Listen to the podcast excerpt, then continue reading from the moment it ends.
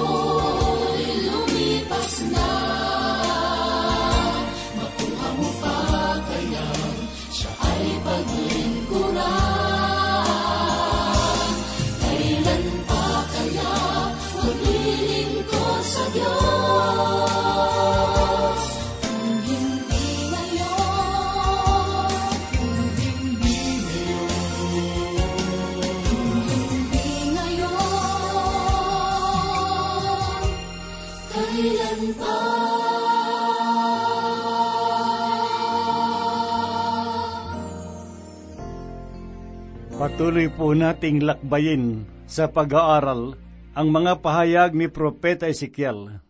At sa oras na ito ay hahanguin po natin dito sa ikapitong kabanata unang talata hanggang sa ikawalong kabanata ikalawang talata. Muli pong sumasa inyo sa oras na ito ang inyong kaibigan at pastor sa Himpapawid, Rufino de la Peret. Ang ikapitong kabanata dito sa aklat sang ayon kay Propeta Ezekiel ay naglalaman ng dalawang pahayag tungkol sa paghatol sa bayang Israel. Mula sa ikalimang kabanata ang mga naging pahayag ng Diyos ay para sa kapakanan at kabutihan ng Jerusalem. Ang Jerusalem ay hindi pa lubusang tinupok noon. Karamihan sa mga naninirahan ay umalis na sa lupain, subalit marami pa rin ang naiwan. Gayon pa man, ang mga pangyayaring ito ay hindi naging sapat na dahilan upang sila ay magbalik loob sa Diyos. Basahin po natin ang ipinahayag ni Propeta Ezekiel sa unang talata ng ikapitong kabanata na ganito po ang kanyang sinabi. Bukod dito, yung salita ng Panginoon ay dumating sa akin at sinasabi, Sinabi ni Ezekiel sa mga tao kung ano ang nais ipahayag ng Diyos sa kanila – ang unang mensahe na ibinigay sa ikaanim na kabanata ay may ganito ring pambungad ng mga pananalita tulad nitong ikalawang talata na nagsasabi, O anak ng tao, ganito ang sinabi ng Panginoong Diyos sa lupain ng Israel. Wakas na, ang wakas ay dumating na sa apat na sulok ng lupain. Ang paghatol ay darating na sa kanilang lupain at kasama na rin ang mga taong naninirahan doon. Isang bagong pahayag ang naidagdag sa mga propesiya ni Ezekiel. Ito ay tungkol sa huling paghatol sa bayan ng Jerusalem. Ngayon ay dumako naman po tayo sa ikatlong talata na ganito ang pahayag ni Ezekiel. Ngayon ang wakas ay sumasa inyo at aking pararatingin ang aking galit sa iyo at hahatulan kita ayon sa iyong mga lakad at dadalhin ko sa iyo ang lahat ng iyong kasuklam-suklam. Ang pahayag na ito ay isang uri ng tula ng mga Hebreo. Dapat nating tanungin ang ating mga sarili, gaano ba kaseryoso ang pagpapahayag ng salita ng Diyos? Gaano ba kabigat na maging bahagi ng isang simbahan? Subalit nananatili namang hindi ligtas. Hindi ako makikipagtalo sa inyo kung ano ang gagawin ng Diyos sa mga taong nasa liblib na kagubatan sapagkat meron siyang plano para sa kanila. Ganito ang kalagayan ng ilang mga simbahan ngayon. Ang isang tao ay may mas malaking pananagutan kung siya ay nakapakinig na ng salita ng Diyos at pagkatapos ay tinalikuran. Kung mas marami ang kanyang napakinggan, ay mas mabigat ang kanyang pananagutan. Pakinggan naman po natin ang pahayag ni Propete Ezekiel dito sa ikapat hanggang ikasyam na talata na ganito po ang kanyang sinabi. Hindi kita patatawarin ng aking mata o kahahabagan man kita, kundi aking parurusahan ka dahil sa iyong mga ginagawa. Habang ang iyong mga kasuklam-suklam ay nasa iyong kalagitnaan, iyong malalaman na ako ang Panginoon. Ganito ang sabi ng Panginoong Diyos, kapahamakan, tanging kapahamakan. Narito, yun ay dumarating. Ang wakas ay dumating na. Ito'y gumigising laban sa iyo. Narito, ito'y dumarating. Ang iyong kapahamakan ay dumating na sa inyo o maninirahan sa lupain. Ang panahon ay dumating na. Ang araw ay malapit na. Araw ng pagkakagulo. At hindi ng kagalak ang may sigawan sa ibabaw ng mga bundok. Malapit ko na ngayong ibuo sa inyo ang aking puot at aking uubusin ang aking galit laban sa iyo. At hahatulan kita ayon sa iyong mga lakad, at dadalhin ko sa iyo ang lahat ng iyong kasuklam-suklam. Ang aking mata ay hindi magpapatawad o mahahabag man ako. Parurusahan kita ayon sa iyong mga lakad, samantalang ang iyong mga kasuklam-suklam ay nasa kalagitnaan mo, at iyong malalaman na ako ang Panginoon na nananakit. Ang mga pahayag na ito ay kahanga-hanga at marahil ay bago sa pandinig ng mga mananampalataya na nasa loob ng mga simbahan. Maaring sabihin ng ilan na ito naman ay nagmumula sa lumang tipan, kaya't ito ay naiba. Subalit mga kaibigan, ang mga salita na ginamit rito ay mas magaan kung ihahambing sa aklat ng Apokalipsis at sa ikadalawamput limang kabanata sang ayon kay Mateo. Alalahanin po natin na ang Diyos sa lumang at bagong tipan ay iisa lamang at kanyang hahatulan ang kasalanan sa anumang panahon. Ang Diyos ba ay magbibigay ng paghatol? Ipinahayag ni Apostol Pablo sa ikalimang kabanata sa ikalawang Korinto talatang labing isa ang ganito. Yamang nalalaman ng takot sa Panginoon, hinihikayat namin ang mga tao. Ganito naman po ang sinabi ni Ezekiel sa ikasampu hanggang ikalabing apat na talata. Narito ang araw, narito, dumarating ito. Ang iyong kapahamakan ay dumating na, ang tungkod ay namulaklak, ang kapalaluan ay sumibol, ang karasan ay tumubo na naging pamalo ng kasamaan Walang malalabi sa kanila, wala kahit na mga tao. Ni kayamanan man at hindi nagkakaroon ng karangalan sa kanila. Ang panahon ay dumating na. Ang araw ay nalalapit. Huwag magagalak ang mamimili o tumangis man ang nagtitinda, sapagkat ang puot ay nasa lahat nilang karamihan. Gayon nga, hindi na babalikan ng nagtitinda ang kanyang ipinagbibili habang sila'y buhay pa, sapagkat ang pangitain ay nasa lahat nilang karamihan. Hindi yon babalik at hindi sa kanyang kasamaan. Walang makapagpapanatili ng kanyang buhay. Hinipa na nila ang trompeta at naihanda na ang lahat, ngunit walang pumaroon sa labanan, sapagkat ang aking puot ay laban sa lahat nilang karamihan. Sila'y inilarawan bilang mapagmataas na grupo ng mga tao. Sila ay matitigas ang ulo at ayaw na sumama sa digmaan sapagkat ayaw nila sa gulo. Mga gili kong tagapakinig, ayaw nilang manindigan sa kung ano ang tama.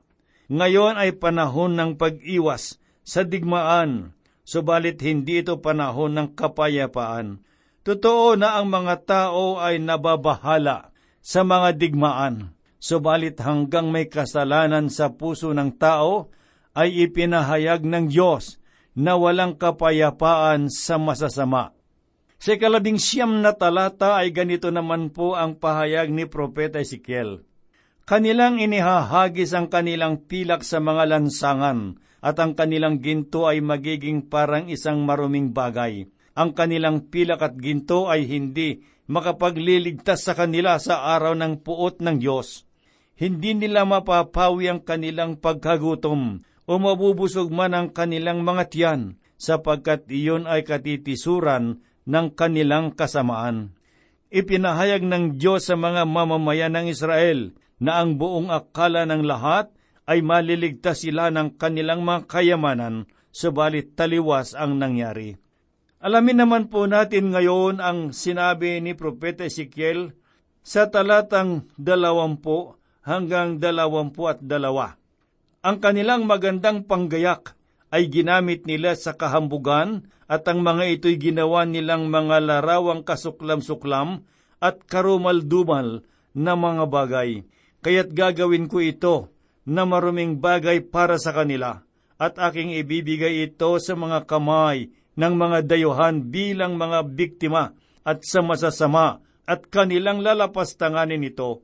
Tatalikuran ko sila at kanilang lalapastanganin ang aking lihim na dako.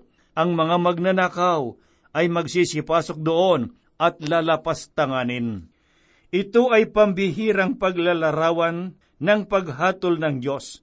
Subalit kung nais pa ninyong malaman ang mas kahanga-hanga pa rito, ay basahin po natin ang ikalabing walo at ikalabing siyam na kabanata dito sa aklat ng Apokalipsis. Inilalarawan doon ang pagwasak sa Babylonia. Sa mga araw na iyon ay magtitiwala ang mga tao sa kanilang mga pakikipagkalakalan ngunit ito ay hindi makabubuti sapagkat hindi ito nakapagliligtas sa kanila. Noong sila ay nangangailangan ng pagliligtas, ay hindi sila natulungan ng kanilang mga kayamanan. Basahin po natin ang sinabi ni Propeta Ezekiel sa ikadalawampu at tatlo at ikadalawampu at apat na talata na ganito po ang kanyang tinuran. Gumawa ka ng tanikala sapagkat ang lupain ay puno ng madudugong krimen at ang lungsod ay puno ng karahasan. Kaya't aking dadalhin ang pinakamasasama sa mga bansa upang angkinin ang kanilang mga bahay. Aking wawakasan ang kanilang palalong kalakasan at ang kanilang mga dakong banal ay lalapastanganin. Mga kapatid at mga kaibigan, ipinapahayag sa bahagi ng talatang ito na ang lupain ay puno ng madudugong krimen at ang lunsod ay puno ng karahasan. Ito ay isang pagpapahayag ng tunay na kalagayan ng sanglibutan ngayon. Marahil sa atin ang pinipilit isipin na hindi pa hintulutan ng Diyos na wasakin ng bansang Russia ang Amerika. Saan ba natin nakuha ang ganoong pananaw? Alalahanin po natin na pinahintulutan ng Diyos ang Babylonia na wasakin ang kanyang bayan. Kung ang isang bayan ay nanatiling masuwayin sa mga kalooban ng Diyos o ang mga utos ng Panginoon ay hindi pagpapalain kailanman. Marahil kung inyong mapapansin, ang mga tao ay ayaw basahin ang mga pahayag ni Propeta Ezekiel. Marahil ay mas nanaisin nilang basahin ang ikalabing apat na kabanata sa Ebanghelyo sang ayon kay Juan. Naway maanawaan po ninyo ako, at sa katunayan ay ibig ko ring binabasa ang kabanatang ito. Ngunit dapat din nating alalahanin ng ikapitong kabanatang ng Ezekiel ay bahagi lamang ng kasulatan. Lumipat naman po tayo ng ating pagbubulay dito sa ikawalong kabanata ng Ezekiel. Ito ang ikalawang mahalagang bahagi ng kanyang mga propesiya. Sa bahaging ito ay makikita po natin ang ganap na pagkakabihag sa Jerusalem at ang kalwalhatian ng Diyos ay naglalaho na sa templo sa Jerusalem. Ang pangitayng ito ay nagpapakita ng paglilipat kay Ezekiel sa Jerusalem at kalwalhatian ng Diyos ay nakita niya sa templo. May katanungan na laging lumilitaw na ganito po, si Ezekiel ba ay totoong inilipat sa Jerusalem? Ang unang sagot ay, nakakita lang daw si Ezekiel ng isang pangitain sa tabi ng ilog Kidar. Ang pangalawang sagot ay naglalakad daw si Ezekiel sa palibot ng Jerusalem at isinulat niya ang lahat ng kanyang nakita. Subalit alinman sa dalawang katunayang, ito ay hindi ito ang pinaniniwalaan. Ako ay naniniwala na ang karanasan ni Ezekiel ay tulad ng mga karanasan nila Apostol Pablo at ni Juan. Ipinapahayag ni Pablo sa kalabindalawang kabanata ng ikalawang Korinto, unang talata hanggang ikatlo na ganito po ang kanyang sinabi. Kailangang ako'y magmalaki, kahit ito'y hindi kapakipakinabang, ngunit ako ay may pagpapatuloy sa mga pangitain at mga pahayag ng Panginoon.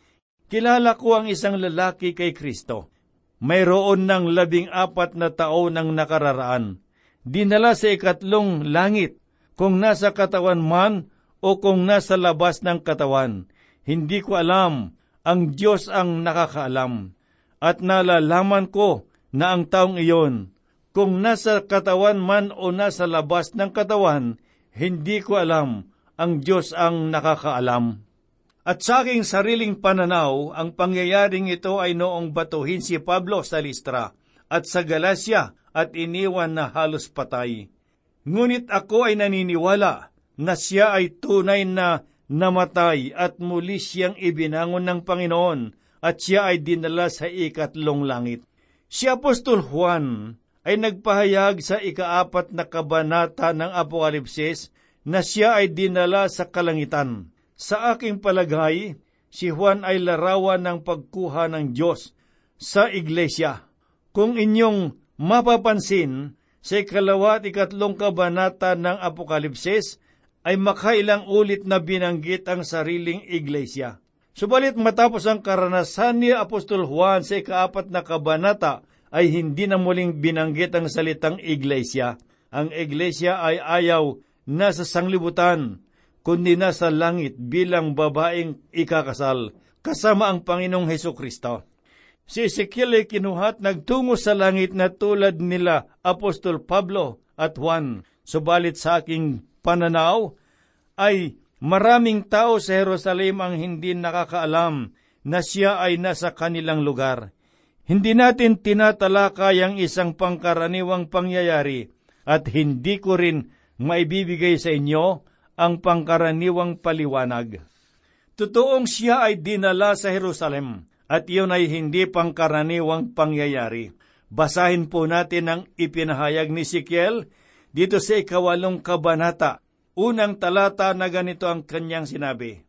Nang ikalimang araw ng ikaanim na buwan ng ikaanim na taon, samantalang ako'y nakaupo sa aking bahay, kasama ang matatanda ng Huda na nakaupo sa harapan ko, ang kamay ng Panginoong Diyos ay dumating sa akin doon.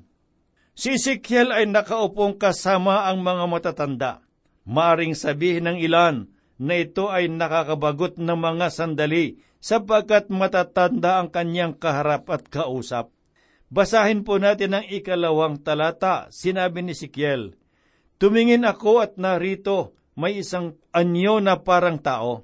Mula sa anyong parang kanyang mga balakang, ang bababa ay apoy, at muli sa kanyang mga balakang at paitaas ay parang anyo ng kakinangan na parang tansong kumikinang. Ang talatang ito ay tulad ng isang bahagi sa pangitain ni Sikiel sa unang kabanata, ang kamanghamanghang pangitain tungkol sa kalwalhatian ng Diyos ang siyang saligan ng lahat ng pangitain dito sa aklat ni Sikiel at naniniwala ako na ito rin ang mga alipin ng aklat ng Apokalipses. Ipinahayag naman po ni Sikiel sa ikatlong at ikaapat na talata ang ganito.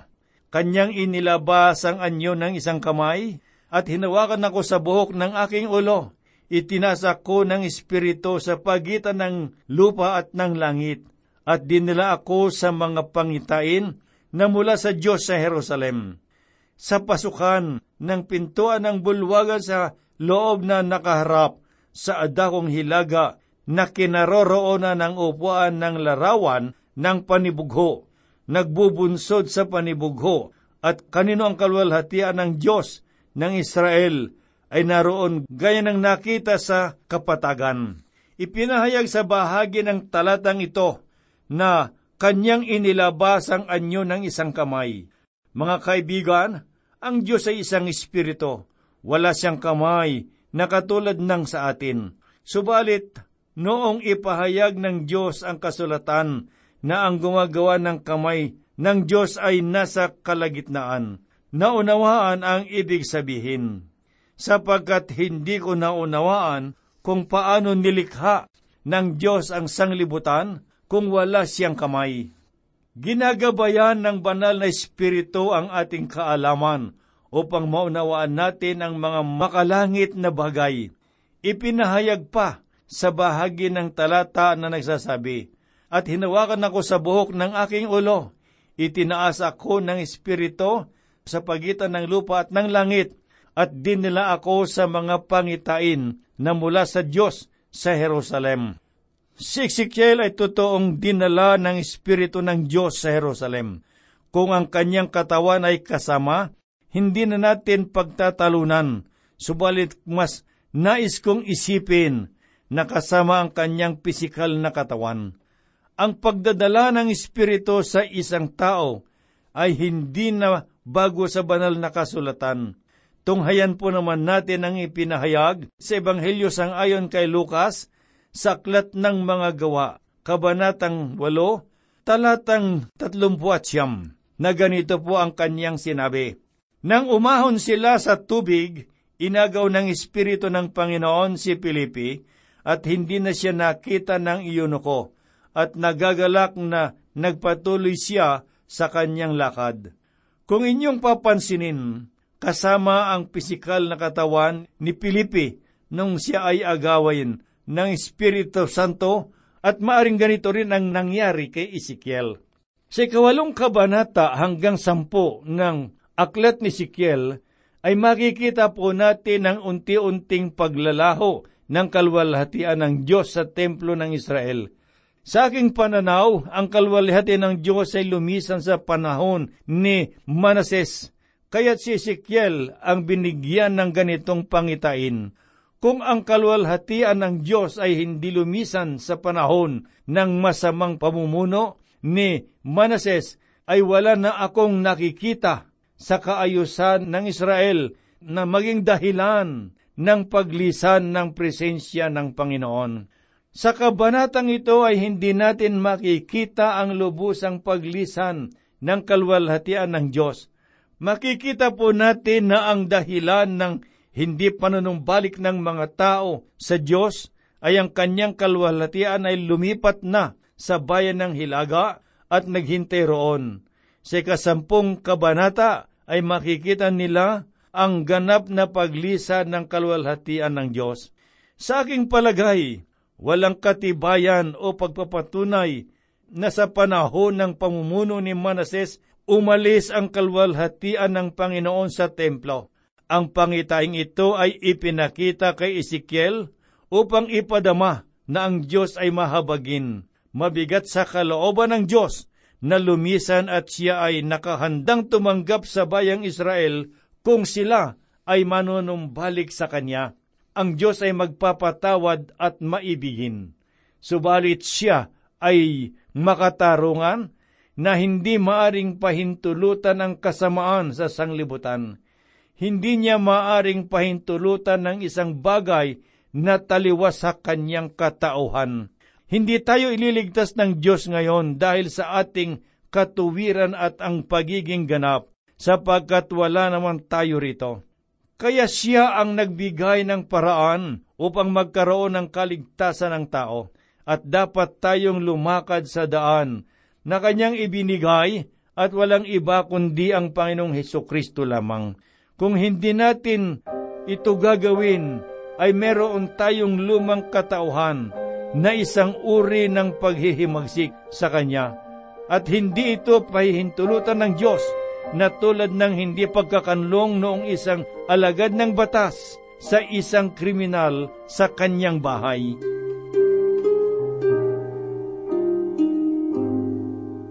tayo po ay manalangin.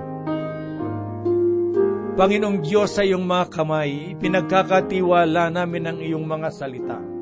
Iyo pong pagpalain sa puso ng bawat nakinig sa oras na ito, taglayin nilang gabay sa araw-araw. Sa oras na ito, dakilang Diyos, pinasasalamatan ka namin, sapagkat ang banal na Espiritu ay patuloy, namamalagi sa aming mga buhay Dinadalangin din po namin ang mga kaibigan at mga kapatid na nakikinig sa palatuntunan ito at sa himpilan ng radyong ito na iyo po silang pagpalain at magkaroon ng pag-asa sa buhay na walang hanggan. Liwanagan mo, Panginoong Diyos, ang kanilang kaugnayan sa iyo, ang kanilang relasyon sa iyo. Panginoong Diyos, dinadalangin ko ang mga kaibigan at mga kapatid na merong mga mahigpit na pangangailangan at dalahin sa oras na ito. Tugunan mo po't ibuhos ang iyong pagpapala sa kanila upang mapagtagumpayan ang lahat ng mga bagay sang-ayon sa iyong kalooban. Ang lahat po'y hinihiling namin idinadalangin sa banal na pangalan ng aming Panginoong Heso Kristo. Amen.